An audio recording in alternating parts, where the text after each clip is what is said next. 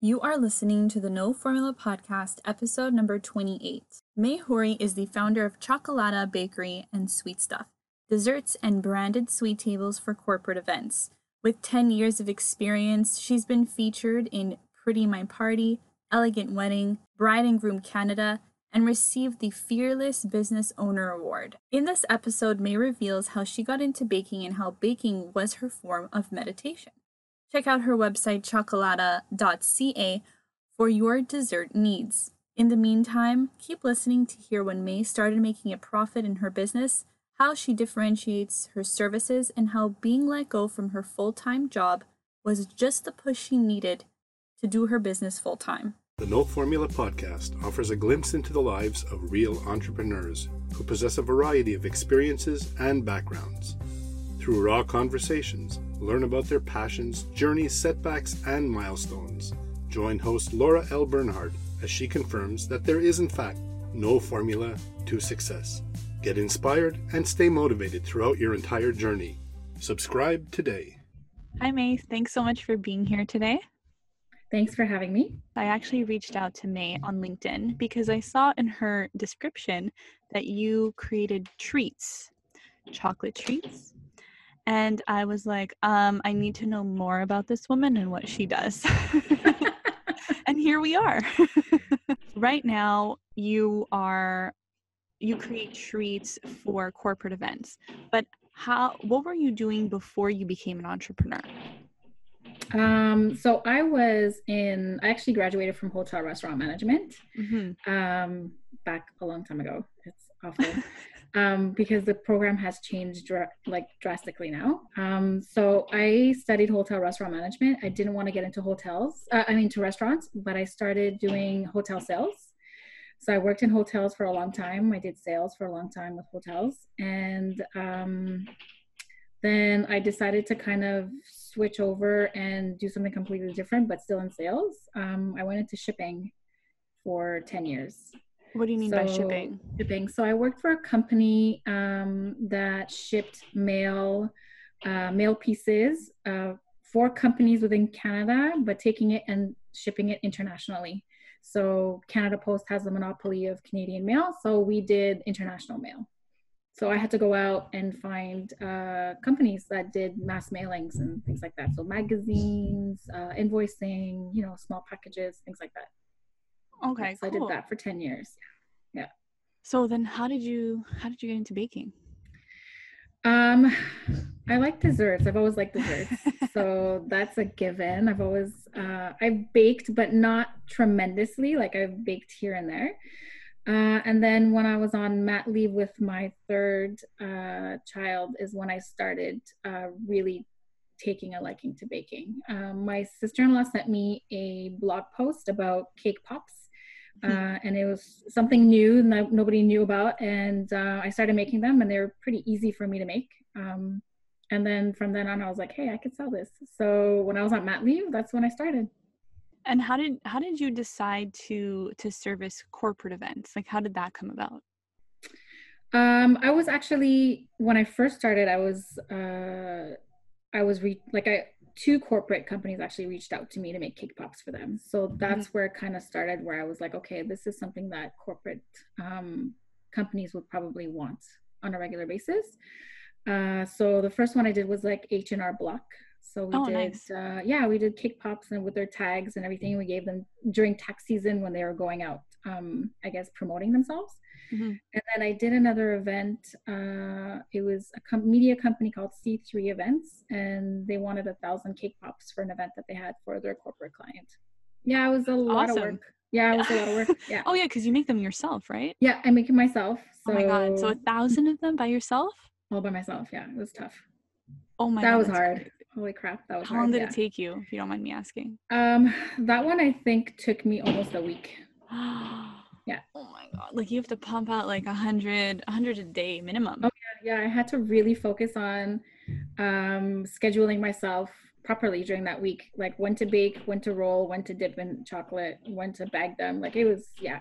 I, oh I think I stayed gosh. up till three in the morning the last day. yeah, to make sure everything was perfect. That makes sense. Yeah. yeah. And okay, so they found you and they reached out to you, but at this point, that means you must have had some kind of website, Facebook. Yeah, well, actually, so yes, I had a, a website. It was really badly done. It was like Blogger. okay. Anybody remembers Blogger? Like back in the day, that's what I had, and uh, that's how they reached out to me. And um, and then I started a Facebook page. Yeah, but that was really slow because not everybody used Facebook back then. So. Okay, so we're talking over 10 years ago. Yeah, two, yeah, yeah. 2011, yes. Yeah, that long ago. Yeah.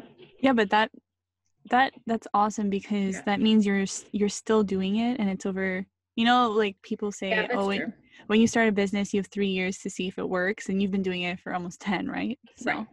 so i was lucky because while i was doing my side business i had a full-time job so that covered um, a lot of the expenses that covered you know my you know mortgage my everything so that my full-time job allowed me to pursue my um, side business. And uh, yeah it took me 2015 i was 2015 i was let go and uh, that's when i started full-time. Oh you were let go? Yeah i was let go. So um, after the shipping company i actually worked for another company for a year for a mm-hmm. water company. Um, and they after a year they let me go because i wasn't um, performing to their really quotas, basically yeah so yeah and that's when you decided okay it's time i'm gonna do my own thing oh yeah well that's the thing so for that year i was there at that mm-hmm. company that just made me push me that much harder to do more of my side business so I feel bad. Like I know I wasn't really concentrating on my full time job because I was really trying to push my my uh my business. Oh, okay. Yeah, and then I wasn't doing the numbers, so they let me go. But the business, that company wasn't really nice to a lot of the employees. So a lot of okay. the employees left. They let go a lot of people, and yeah, so. Okay, so you don't really, you don't feel that bad. no, I don't feel bad at all. Trust me. Um, I think within the first couple of months being mm-hmm. there, I saw how that company worked, and I knew that wasn't it wasn't for me. Okay. Yeah. But you okay? So this actually this whole um kind of story, I guess, brings about my next question, which is, do you think it's possible to to have your full-time job and grow your side business without your full-time job like suffering? Absolutely. Yeah. Yeah? Yeah so, i did it with the other job so oh was, okay okay. yeah yeah i did it with the other job so it was okay. good. yeah. Okay so then okay wow i didn't know that part. So you were let go you start your full-time business. So how was that how was that shift? Um because now you have to start making your own schedules you have yes. to you have to make sure there's income like how is that how's that shift for you? Well and that's the thing right? So when you're full-time working on your side business you really have to make sure that once your side business becomes um, where you're able to bring in that income and it mm-hmm. covers your full-time income that's when you know you can go so how long how long did it take you to to get to that level um, so when I started 2011, so 2015 is when I um, was able to become full time after they let me go. So I was able to. Okay. Yeah. yeah. And if you don't mind me asking you, from 2011, how how long did it take for that for your side business to become profitable, like that extra source of revenue? Uh, I think 2014. Um, okay, so it took a few years. Yeah. yeah. Okay. Yeah. Okay, that makes sense. And well, they tell you right, five years um, yeah expected like within five years three to five years you're able to you know make an income out of your business yeah and you did that on the side too like yeah, they the i think they say that for full-time businesses that's true yeah right so you were able yeah. to do it part-time mm-hmm. And yeah. so going back to your to your business and and serving events and stuff can you tell us more about the experiences that you've worked with with bigger companies with corporate companies yeah, yeah. Um, i actually like working with corporate companies they um, they know what they want they have a mm-hmm. budget mm-hmm. uh, they give you everything um, you know they lay everything out exactly what they want and they tell you to um, you know service them basically to give them exactly what they want. And it's uh, it's easier than doing weddings. It's easier than doing uh, birthday parties and social events because um, you're working with smaller budgets and you're working with okay you're working with people that have a certain budget and they want Mhm. it done a certain way. And they're more meticulous and they're more pickier. Um, and so they don't allow you to be more creative so with And they're more stressed. they're more stressed yeah. and they want to make sure they're calling you all the time are you sure it's going to be working you know are you sure it's going to make it look nice are you going to sh-? so with corporate companies they let you do your thing they let you be creative and they're so happy in the end with what you come back with so I like that you chose your market and you chose one that worked for you, Mhm. which I think is very important, especially in smaller businesses. And you're doing them all by yourself. yes i do everything by myself Oh my gosh. You must have a limit on how many how many cake pops you can make a week. um i'm a lot faster now so i think i can Okay, pull out more than a thousand but um, Whoa. I- but i'm doing like cupcakes now i do cakes i do everything so i mean i do have to have a schedule how i uh, bake things so like you Yeah. know i start tuesday wednesday thursday type deals so yeah, yeah okay. So I'm thinking of the logistics if you don't mind going into that more. yeah sure you have let's say you have three clients they have events. I guess you go to these events to set up too right? Right absolutely. Okay so you go up to, you go to these events you set up that obviously takes a lot of time. You have to actually make the treats. Mhm. that takes up a lot of time. So what does a week or maybe a day in the life of may look like? Um, okay, so a lot of okay, so corporate events take place during the week, and then I have a lot of events that happen during the weekend. Uh, so basically, it's scheduling myself properly during the week. Um, so I know what I can make two days, three days in advance, and I know what I can make on the day. Um, everything is, everything has a perishable date, I guess you could say. So cupcakes has to be made on the day of. Cake pops you can make a week before. Macarons you can make a few days before. So I mean, it's um, it's really scheduling all the items properly during the week, Mhm. making sure I have all of my fillings and all that stuff done way ahead of time, so that when it comes to like frosting your cupcakes, everything is prepared. Yeah, and then I do sweet tables as well. So I have to pack all my stuff accordingly to the theme or the event. So I have all these boxes, everything, everything's packed. Um, and then yeah, off I go. And I deliver and I set up and I go back and pick it up. Oh you don't stay there oh yeah i guess that makes sense No, yeah. oh i didn't even think about like the packaging because you have to bring you have to transport all that stuff there Right. Yeah. Okay, so now I want to I want to shift gears a little bit and talk about being an entrepreneur. In your opinion, what is the hardest part about being an entrepreneur? Uh, working from home and balancing work life. Really? Yeah. Can Yeah. you go into more detail? Well, because my kitchen is based out of my house. Okay. and everything is at home. Uh, when the kids were younger, it was a bit harder to keep them separate. Um, I had to make sure that I did everything when they were sleeping, or to make sure that my husband took them uh, for the day, like on the weekends, away. Um, now it's better just because they're older and they understand, you know, my boundaries. You know, don't come into the kitchen, you know, while I'm working and things like that. Um, but and it's also because I do everything, I work late so Mm. I can pull like an all nighter and not see my kids. So that's the hard part. So at any point in your entrepreneurial journey, did you ever feel like you wanted to quit? No, never, Never? never. I don't want to go back and work for someone else. That's that's what it is, right? Yeah. Is your husband also an entrepreneur? Um. Yes and no. Oh, okay. Yeah, it's weird. He also works full time, but also has a side business. Mhm. Uh, he teaches martial arts, so he um keeps he he's really good at keeping them both separate. His martial arts uh, studio is at night and on weekends, and then he works full time during the day. So it's easy for him to keep everything separate. So Yeah. But I think it's also helpful that both of you share that entrepreneurial bond yeah, I guess yeah. help you guys get through. He'll never he'll never do his uh, business full time. Oh no, Oh, never no. because he just doesn't want to. He likes uh maybe he the likes stability. his he likes his job he likes his ability he likes everything about it so he will not yeah he Oh. likes the fact that he has something on the side to go to as well so Mhm. Oh, that's very interesting. yeah yeah i know it's weird yeah. Yeah. Well, no, it's just uncommon, right? Because Yeah. you hear people are like, "Yeah, I can't wait to, you know, leave my full time job and and go at this full time." But no, it's a very interesting perspective. Tell him to come on. Come on, we can all chat. No. Oh. okay. Just if you don't mind me asking, how do you get most of your clients?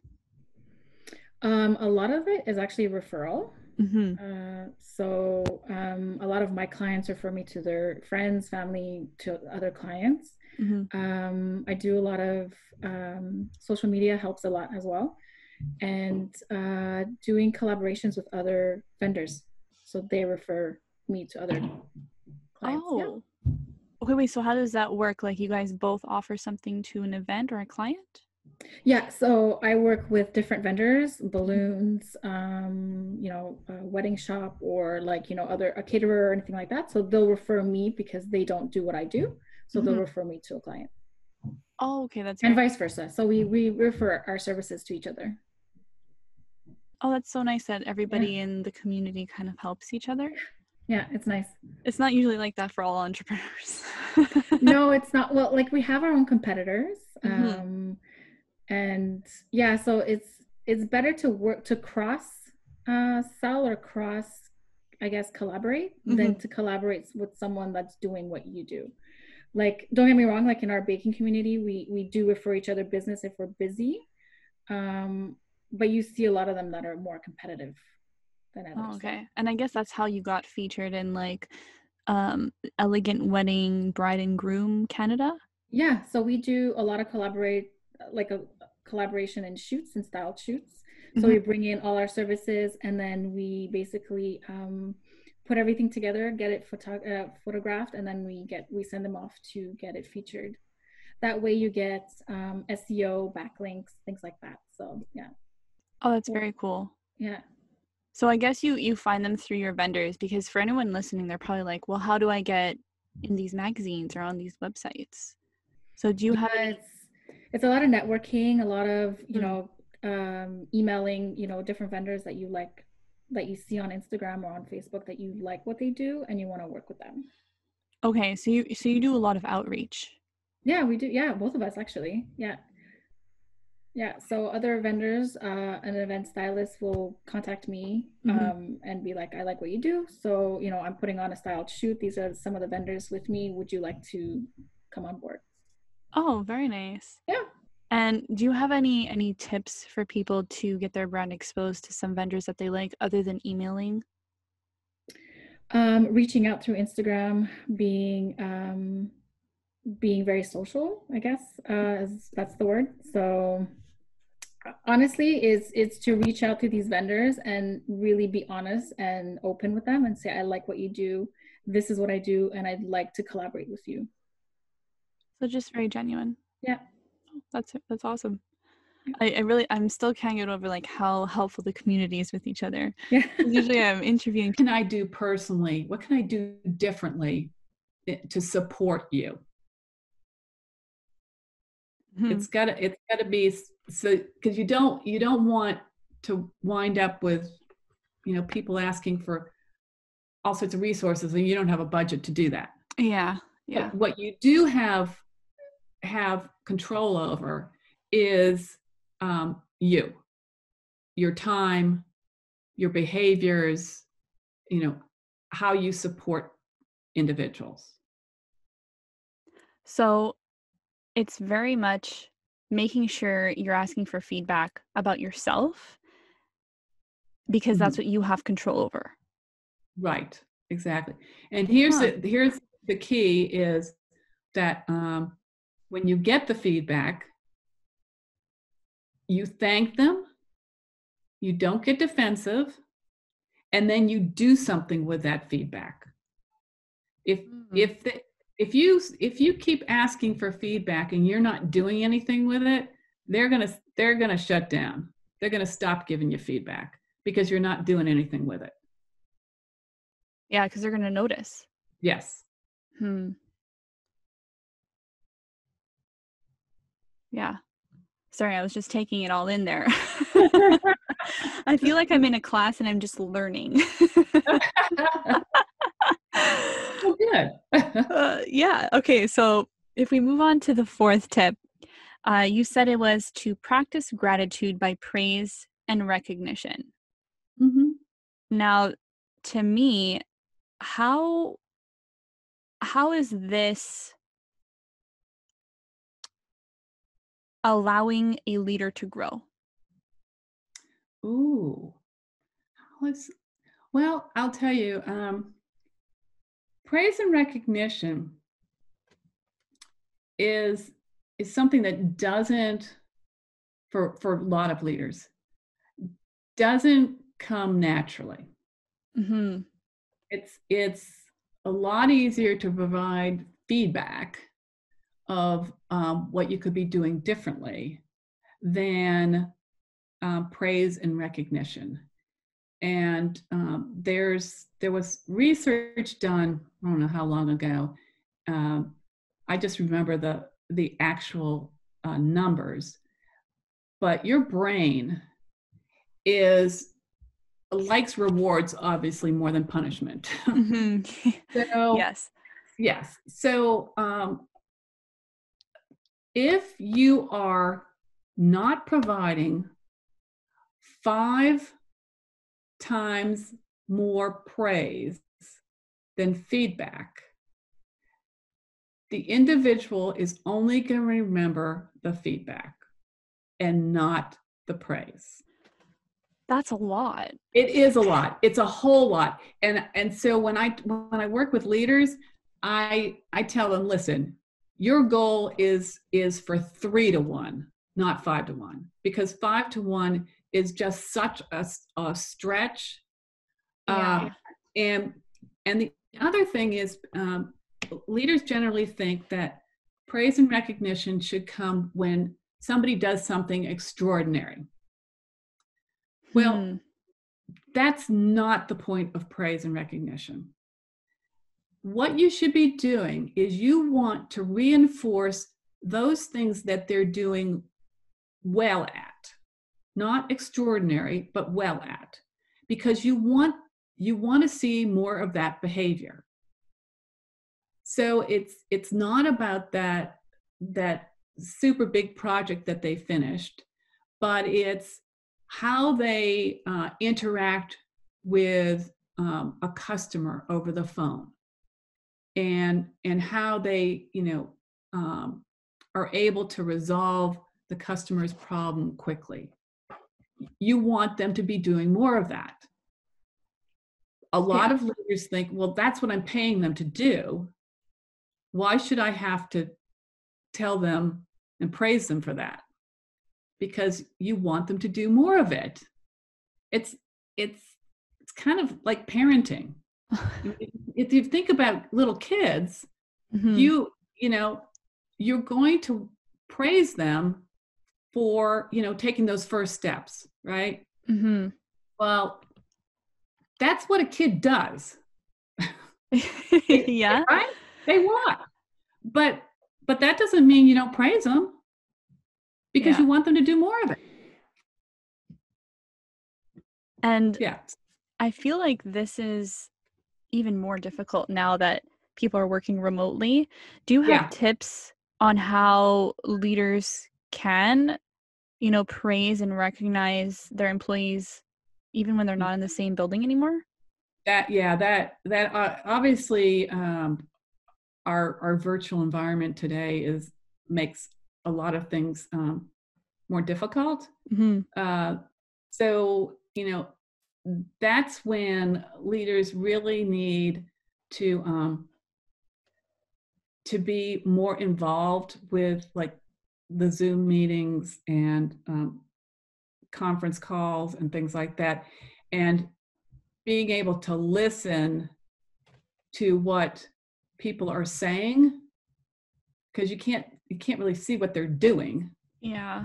but you you know it's it's what are they saying and what are they accomplishing um, and engaging them in the converse in in what they're doing so um, example would be if um, you know a salesperson um, had just landed a, a new client Mhm. then on on the the zoom call you highlight that salesperson we, all know that that he or she got got the deal but then get curious and say gee tell us how you did that because because it was such a such a big deal Mhm. um, I want other people to know how you did that. So that's recognizing and then allowing them to share um, how you know their their um, success. So this is done in front of other employees. Yes. mhm. Okay. Okay. Yeah. Okay, that's very interesting. Yeah, I feel like it's way more difficult now just to keep up with communication. But Yeah. going back to, you know, any corporate environment, whether it's remote or not, I want to address the last leadership growth tip. And that is to focus on what you can control and influence. So to me, like this does not include like revenue right which is super important for a lot of businesses so can you go into more detail about what you mean by control and influence Okay. So um, it it is well. There's two levels. There's control first, and then there's influence. Mhm. So the the things that you let's let's let's take for instance um, the situation that we're in today globally, right? Um, what can we control? We can control our thoughts, our behaviors, right? Mhm. Our actions. All of those things we can control. What can we influence? We can influence um, others' behaviors and actions depending on on the relationship right um, Yeah. the the point of this last tip is that if you spend your time in the worry world of worrying about stuff that you can't control or influence it's a waste of time so like And- worrying about revenue Right. If you have no, if if you're not in sales, and and you can't control or influence revenue, then don't worry about it, because because you you can't control or influence it. It's it's like uh, me worrying about um, whether or not I can um, go on my next vacation. hmm Well, you know what? I- have no control or influence over that right now. I'd love to hop on a plane and, you know, go to Europe. It's not happening.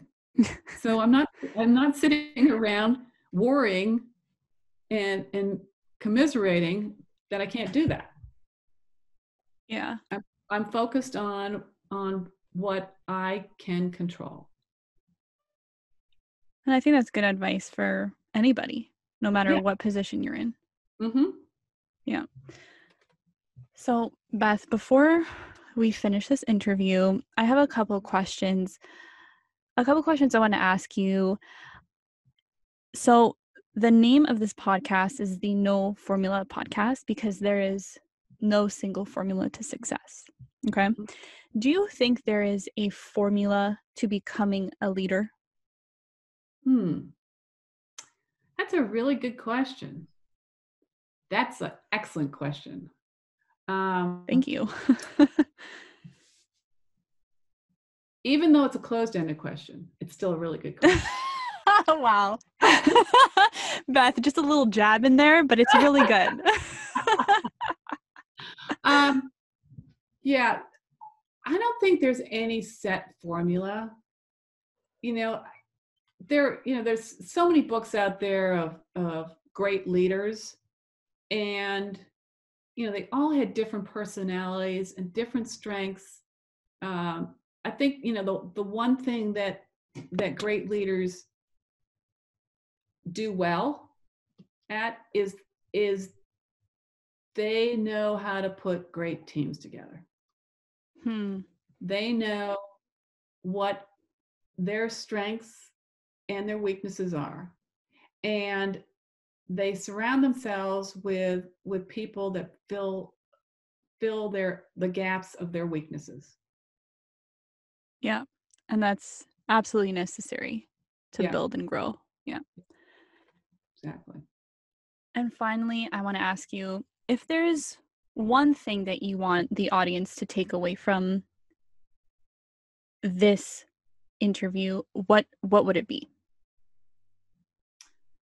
Um, that if if you want to be a great leader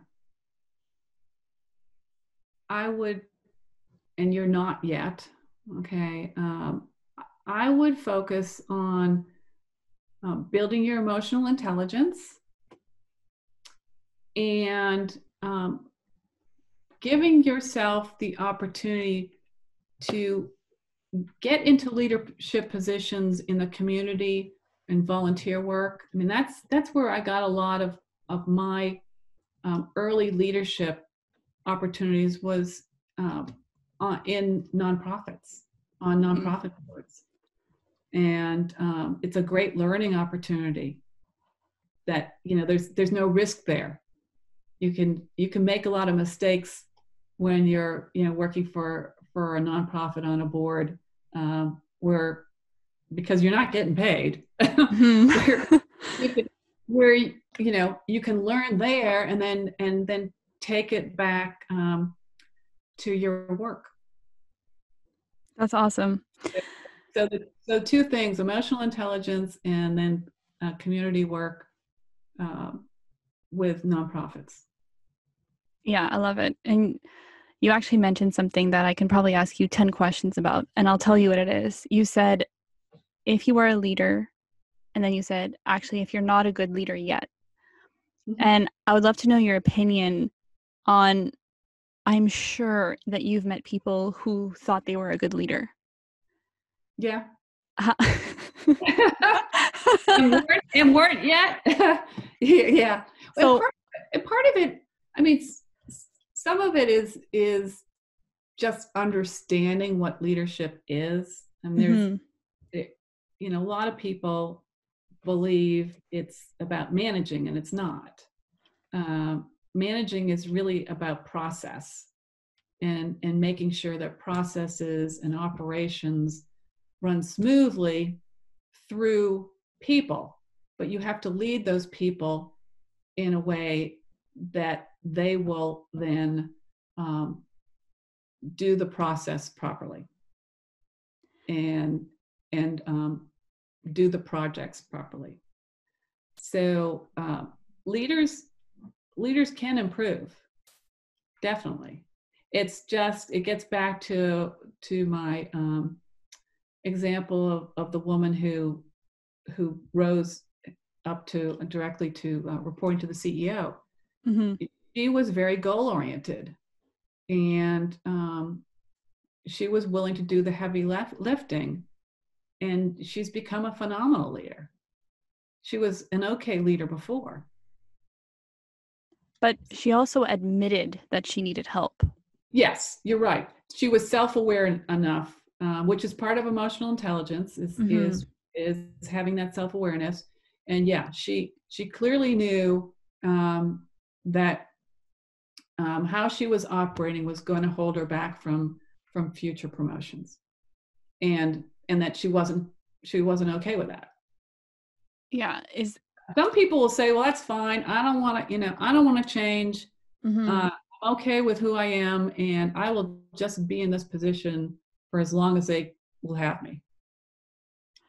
is there a question or two that people can ask themselves to kind of self audit their leadership so that they're at least aware that maybe they should seek coaching or at least be aware that they can improve? Um, oh wow, wow, that's a really good question. Um, well, I one question they could ask themselves is, um, how how do my employees feel about my leadership? Okay, that's a good one. uh, and and then the follow-on question is, how do I know that?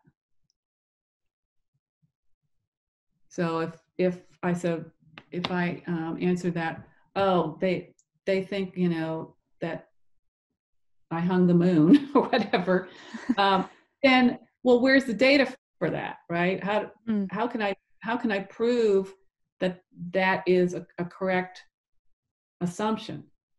Mm-hmm. Um, now the now the way that that I do it when um, when I'm going into to coach is we'll run 360 assessments, and so the leader will will get feedback from his or her manager, his or her peers, uh, direct reports, collaborators, um, and even if it's a larger organization, skip reports. So the, the her manager's manager, mm-hmm. and um, and that will give a lot of information to the individual as to how good a leader they really are. Yeah, and that'll that'll solidify if the answer to the first question is correct is what do my employees think of my leadership? Right. Right. Yeah. Exactly. Okay. That's awesome. Well, Beth, thank you so much for this. I've learned so much. I took so many notes. but thank you so much. Um, and we'll definitely keep in touch. Yes, I've really enjoyed it. It's been a, a great conversation. Thank you. Before ending this episode, I want to summarize Beth's leadership growth tips. I personally think they are helpful for anyone working in a professional environment, so let's just jump right into them. 1. Ask good questions that elicit self reflection. These questions usually start with how or what.